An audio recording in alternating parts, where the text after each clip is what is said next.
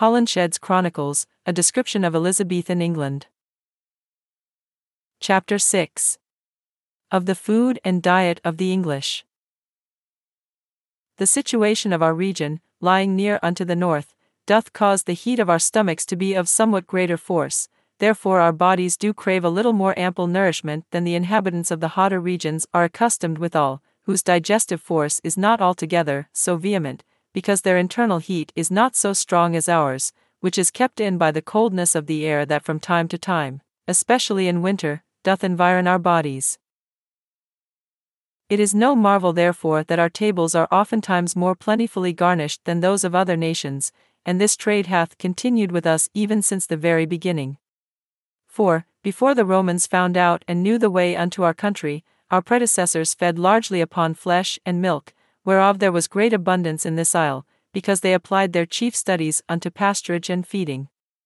After this manner also did our Welsh Britons order themselves in their diet so long as they lived of themselves, but after they became to be united and made equal with the English, they framed their appetites to live after our manner, so that at this day there is very little difference between us and our diets.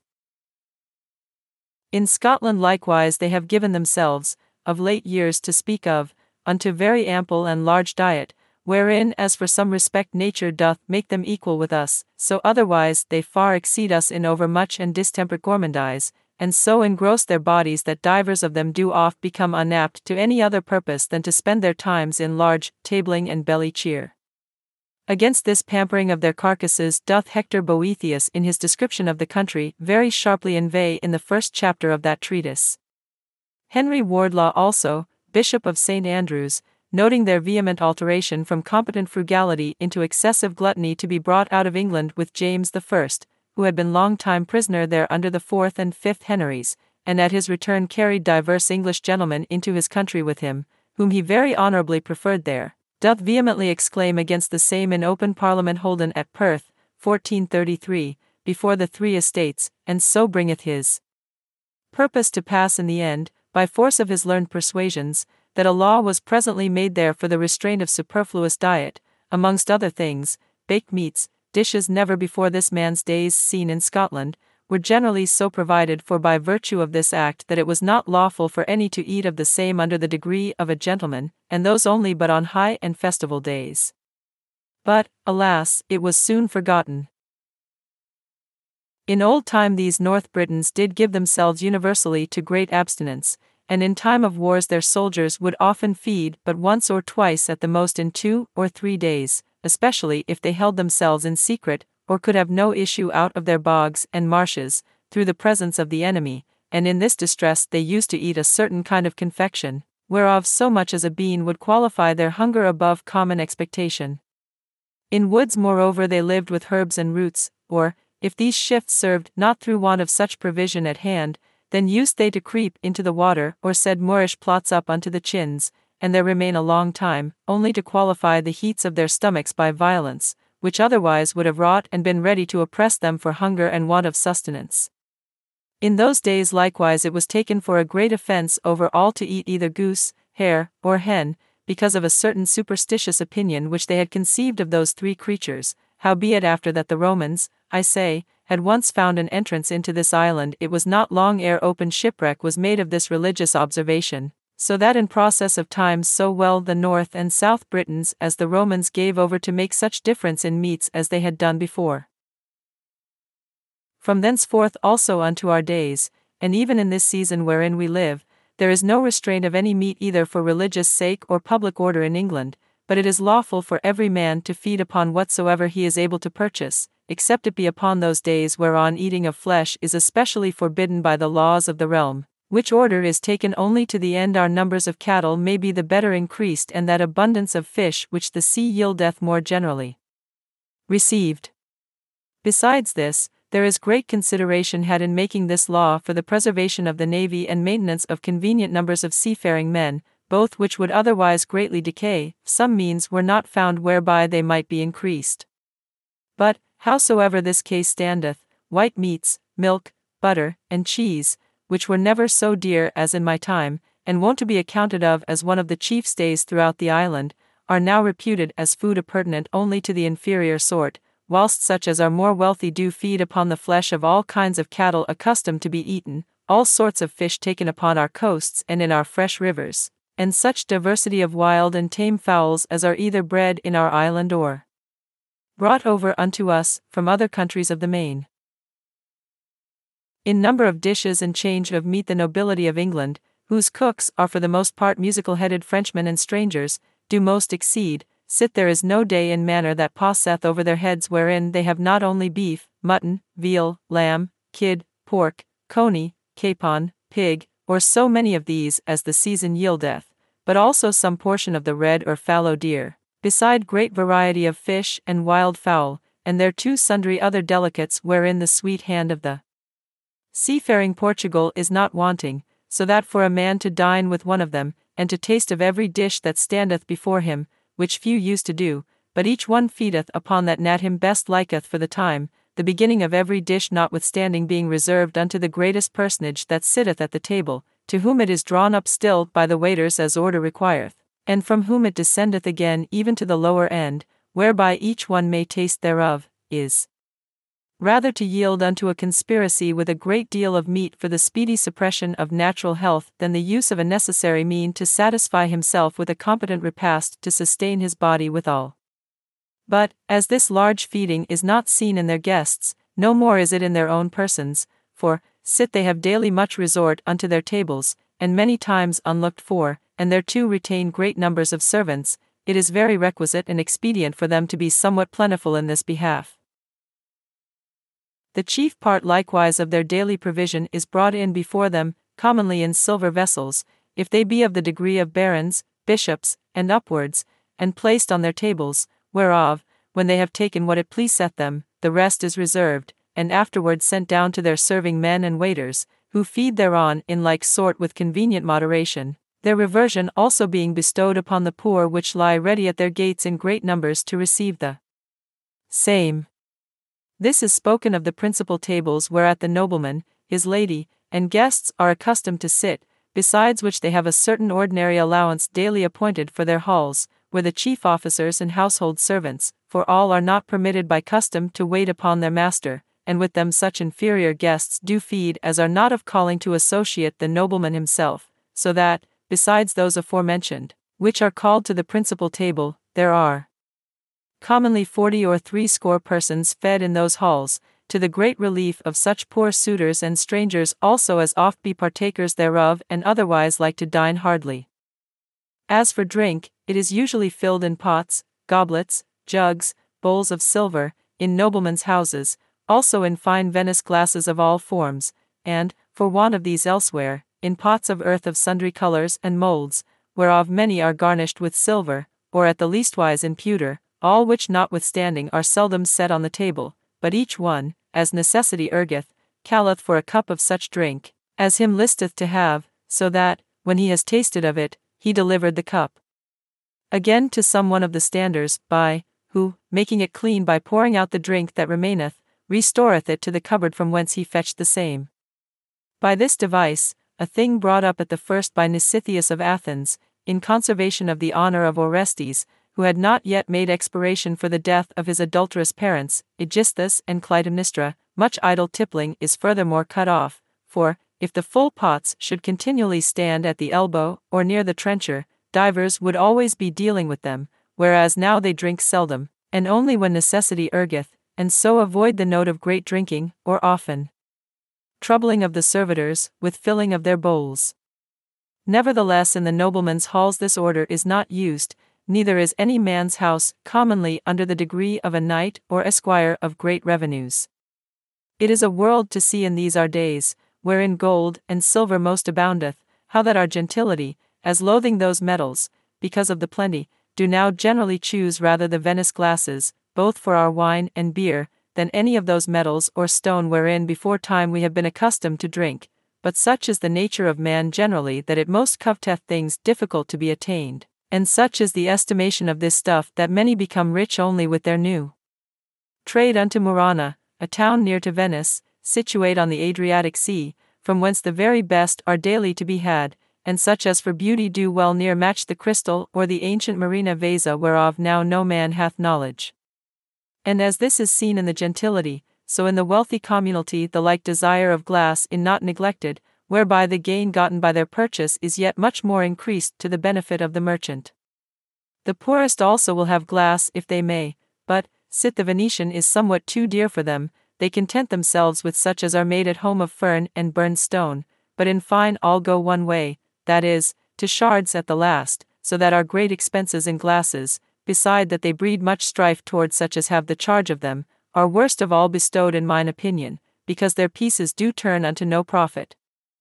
If the philosopher's stone were once found, and one part hereof mixed with forty of molten glass, it would induce such a metallical toughness thereunto that a fall should nothing hurt it in such manner, yet it might peradventure bunch or batter it, nevertheless that inconvenience were quickly to be redressed by the hammer.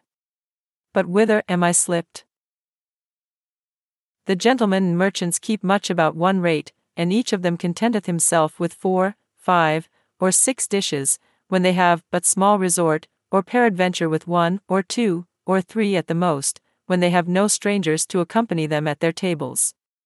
And yet their servants have their ordinary diet assigned, besides such as is left at their master's boards, and not appointed to be brought thither the second time, which nevertheless is often seen, generally in venison, lamb, or some especial dish, whereon the merchantman himself liketh to feed when it is cold, or peradventure for sundry causes incident to the feeder is better so than if it were warm or hot. To be short, at such times as the merchants do make their ordinary or voluntary feasts, it is a world to see what great provision is made of all manner of delicate meats, from every quarter of the country, wherein, beside that they are often comparable herein to the nobility of the land, they will seldom regard anything that the butcher usually killeth, but reject the same as not worthy to come in place.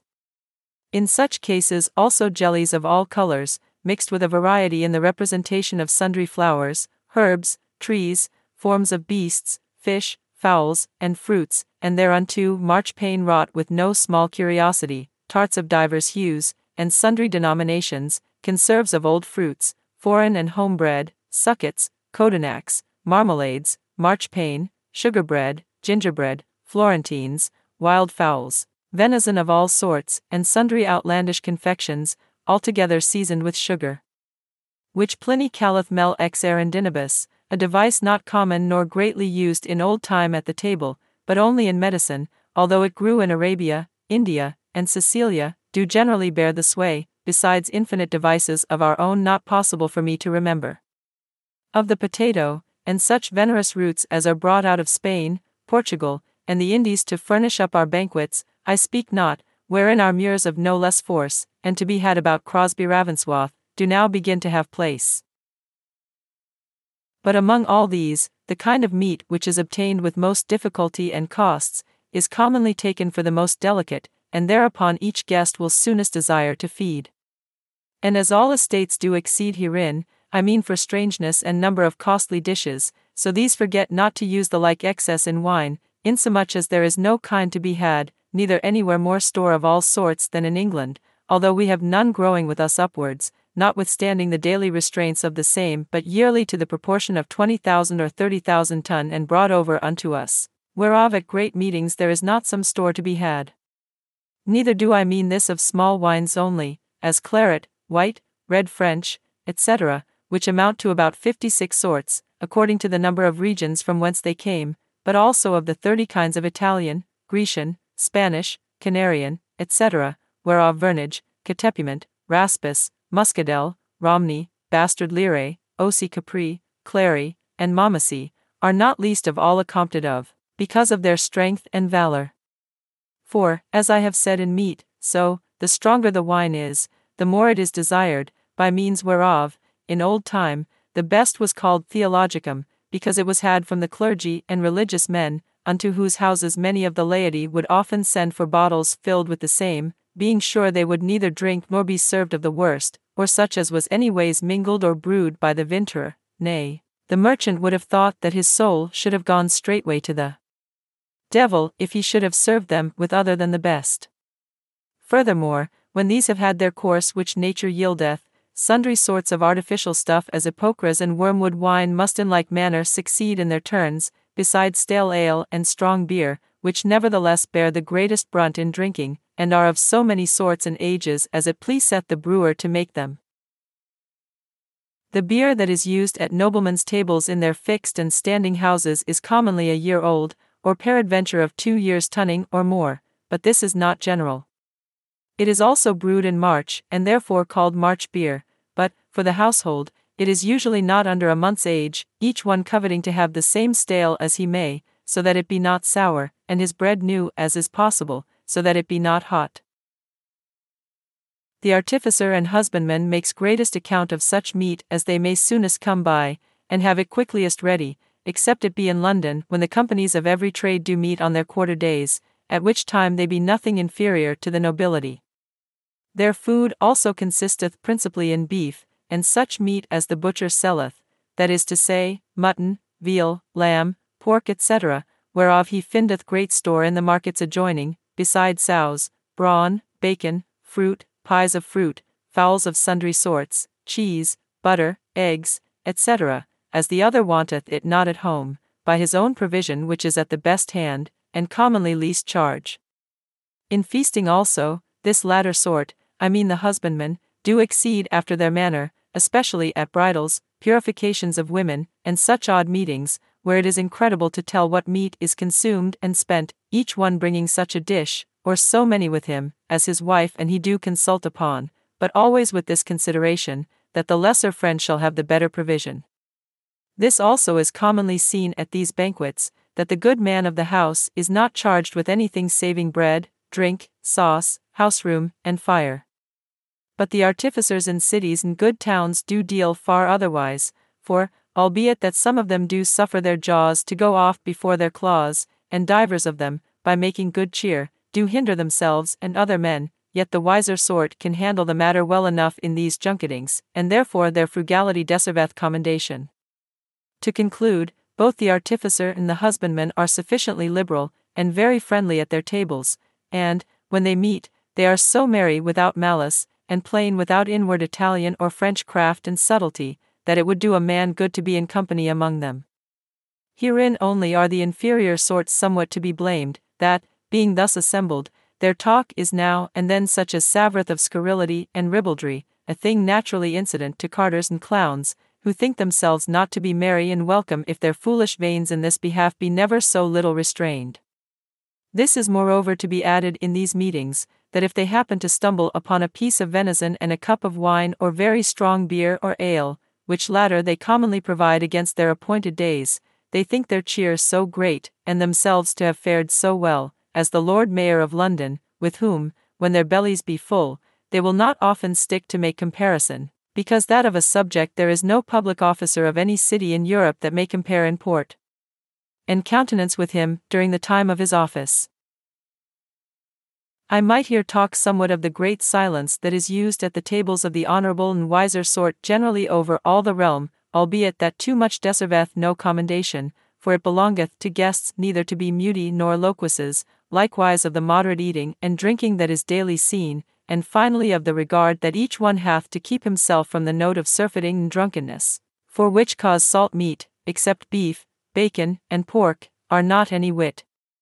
esteemed, and yet these three may not be much powdered, but, as in rehearsal thereof I should commend the nobleman, merchant, and frugal artificer, so I could not clear the meaner sort of husbandmen and country inhabitants of very much babbling, except it be here and there some odd yeoman, with whom he is thought to be the merriest that talketh of most ribaldry, or the wisest man that speaketh fastest among them, and now and then surfeiting and drunkenness which they rather fall into for want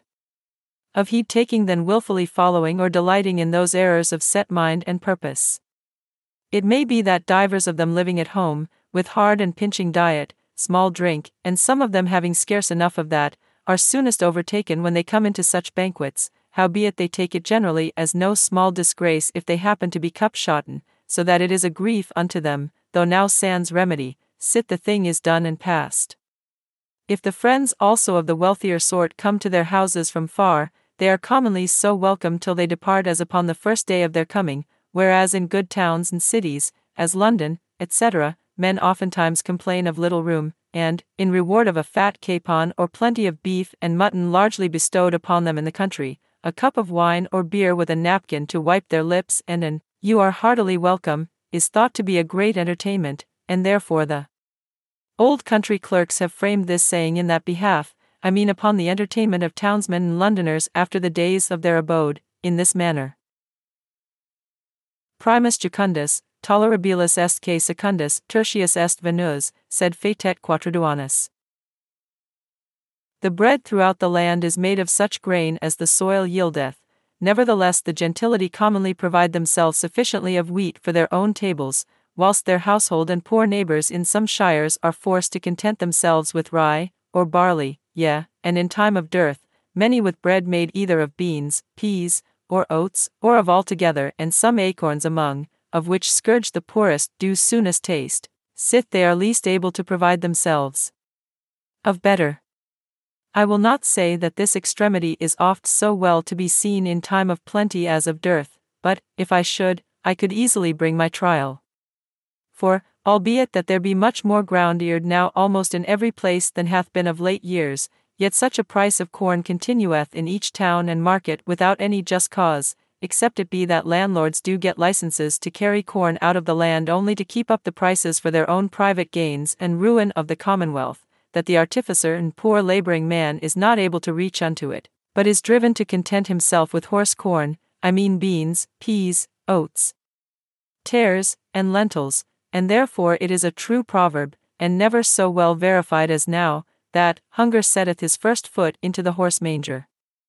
If the world last a while after this rate, wheat and rye will be no grain for poor men to feed on, and some caterpillars there are that can say so much already. Of bread made of wheat we have sundry sorts daily brought to the table, whereof the first and most excellent is the manchet, which we commonly call white bread, in Latin primarius panis, whereof Budaeus also speaketh, in his first book De Asse, and our good workmen deliver commonly such proportion that of the flour of one bushel with another they make forty cast of manchet, of which every loaf weigheth eight ounces into the oven, and six ounces out, as I have been informed. The second is the cheat or wheaten bread, so named because the color thereof resembleth the grey or yellowish wheat, being clean and well dressed, and out of this is the coarsest of the bran, usually called gurgeons or pollard, taken.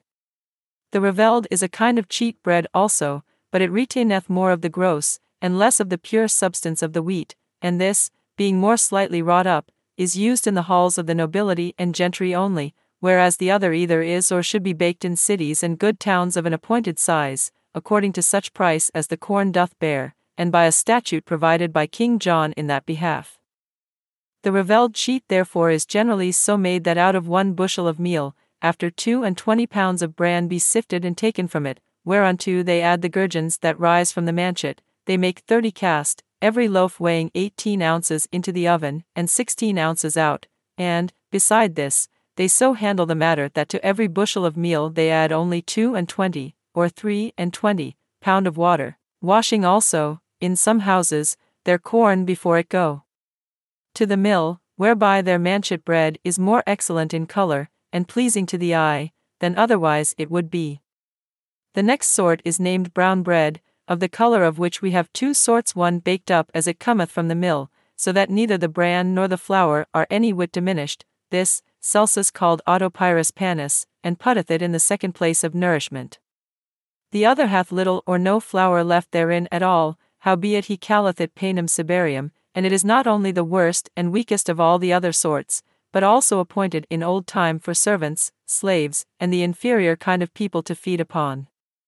He run to likewise, because it is dry and brickle in the working, for it will hardly be made up handsomely into loaves. Some add a portion of rye meal in our time, whereby the rough dryness or dry roughness thereof is somewhat qualified, and then it is named miscelan, that is, bread made of mingled corn, albeit that divers do so or mingle wheat and rye of set purpose at the mill, or before it come there, and sell the same at the markets under the aforesaid name. In Champaign countries much rye and barley bread is eaten, but especially where wheat is scant and jessen. As for the difference that it is between the summer and winter wheat, most husbandmen know it not, sit they are neither acquainted with summer wheat or winter barley, yet here and there I find of both sorts, specially in the north and about Kendal, where they call it March wheat, and also of summer rye, but in so small quantities as that I dare not pronounce them to be greatly common among us. Our drink, whose force and continuance is partly touched already, is made of barley, water, and hops, sodden and mingled together, by the industry of our brewers in a certain exact proportion. But, before our barley do come into their hands, it sustaineth great alteration, and is converted into malt, the making whereof I will here set down in such order as my skill therein may extend unto, for I am scarce a good maltster, chiefly for that foreign writers have attempted to describe the same, and the making of our beer, wherein they have shot so far wide, as the quantity of ground was between themselves and their mark. In the meantime, bear with me, gentle reader, beseech thee, that lead thee from the description of the plentiful diet of our country unto the fond report of a servile trade, or rather from a table delicately furnished into a musty malthouse, but such is now thy hap, wherefore I pray thee be contented.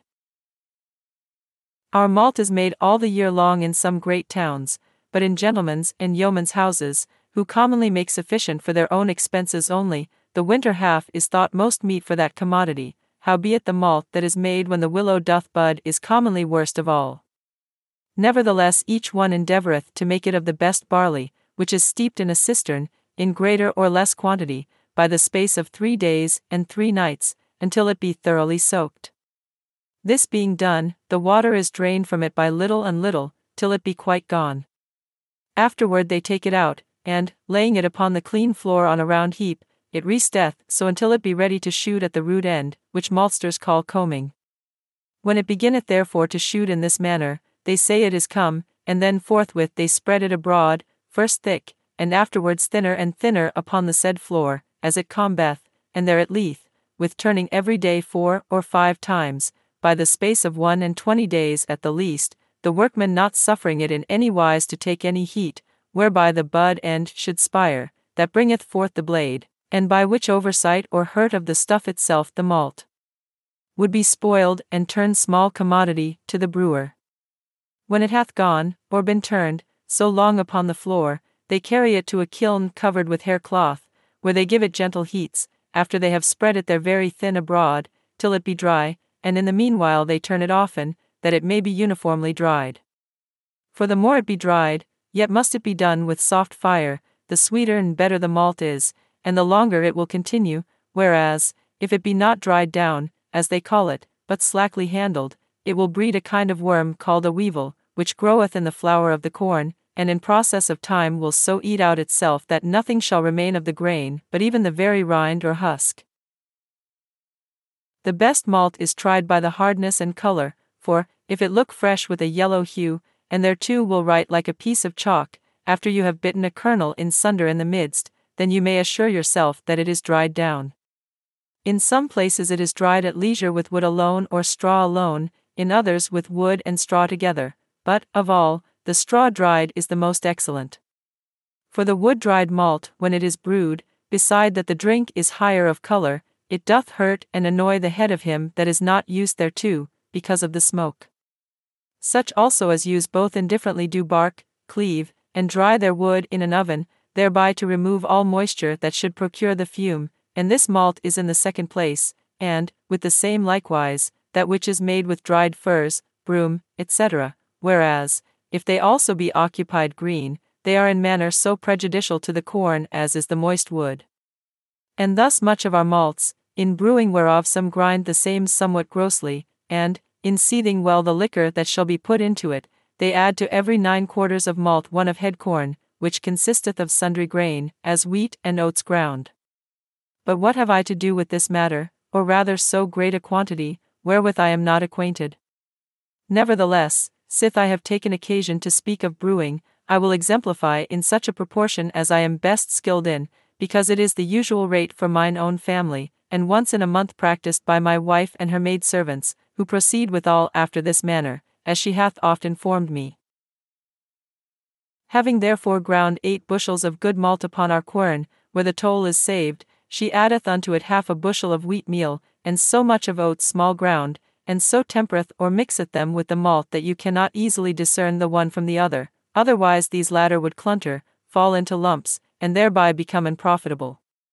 The first liquor, which is full eighty gallons, according to the proportion of our furnace, she mocketh boiling hot, and then poureth it softly into the malt, where it resteth, but without stirring, until her second liquor be almost ready to boil.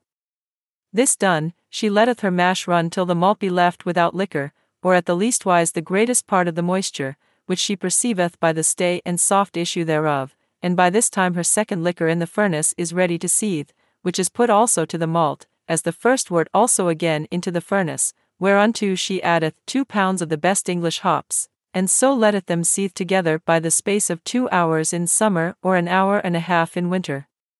Whereby it getteth an excellent colour, and continuance without impeachment or any superfluous tartness. But, before she putteth her first wort into the furnace, or mingleth it with the hops, she taketh out a vessel full, of eight or nine gallons, which she shutteth up close, and suffereth no air to come into it till it become yellow, and this she reserveth by itself unto further use, as shall appear hereafter, calling it brackwort or charwort, and, as she saith, it addeth also to the colour of the drink, whereby it yieldeth not unto amber or fine gold in hue unto the eye. By this time also her second wort is let run, and, the first being taken out of the furnace, and placed to cool, she returneth the middle wort unto the furnace, where it is stricken over, or from whence it is taken again, when it beginneth to boil, and mashed the second time, whilst the third liquor is heat, for there are three liquors, and this last put into the furnace, when the second is mashed again. When she hath mashed also the last liquor, and set the second to cool by the first, she letteth it run, and then seetheth it again with a pound and a half of new hops, or peradventure two pounds, as she seeth caused by the goodness or baseness of the hops, and, when it hath sodden, in summer two hours, and in winter an hour and a half, she striketh it also, and reserveth it unto mixture with the rest, when time doth serve therefore. Finally, when she setteth her drink together, she addeth to her brackwort or charwort half an ounce of arras, and half a quarter of an ounce of bayberries, finely powdered, and then, putting the same into her wort, with a handful of wheat flour, she proceedeth in such usual order as common brewing requireth. Some, instead of arras and bays, add so much long pepper only, but, in her opinion and my liking, it is not so good as the first, and hereof we make three hogsheads of good beer, such, I mean, as is meet for poor men as I am to live withal, whose small maintenance, for what great thing is forty pounds a year, computatis computandis, able to perform, may endure no deeper cut, the charges whereof groweth in this manner.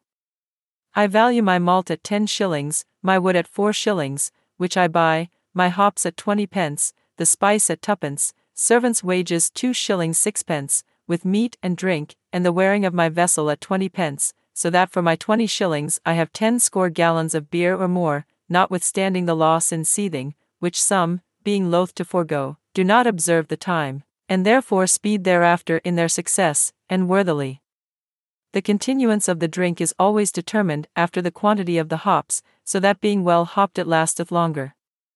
For it feedeth upon the hop, and holdeth out so long as the force of the same continueth, which being extinguished, the drink must be spent, or else it dieth and becometh of no value.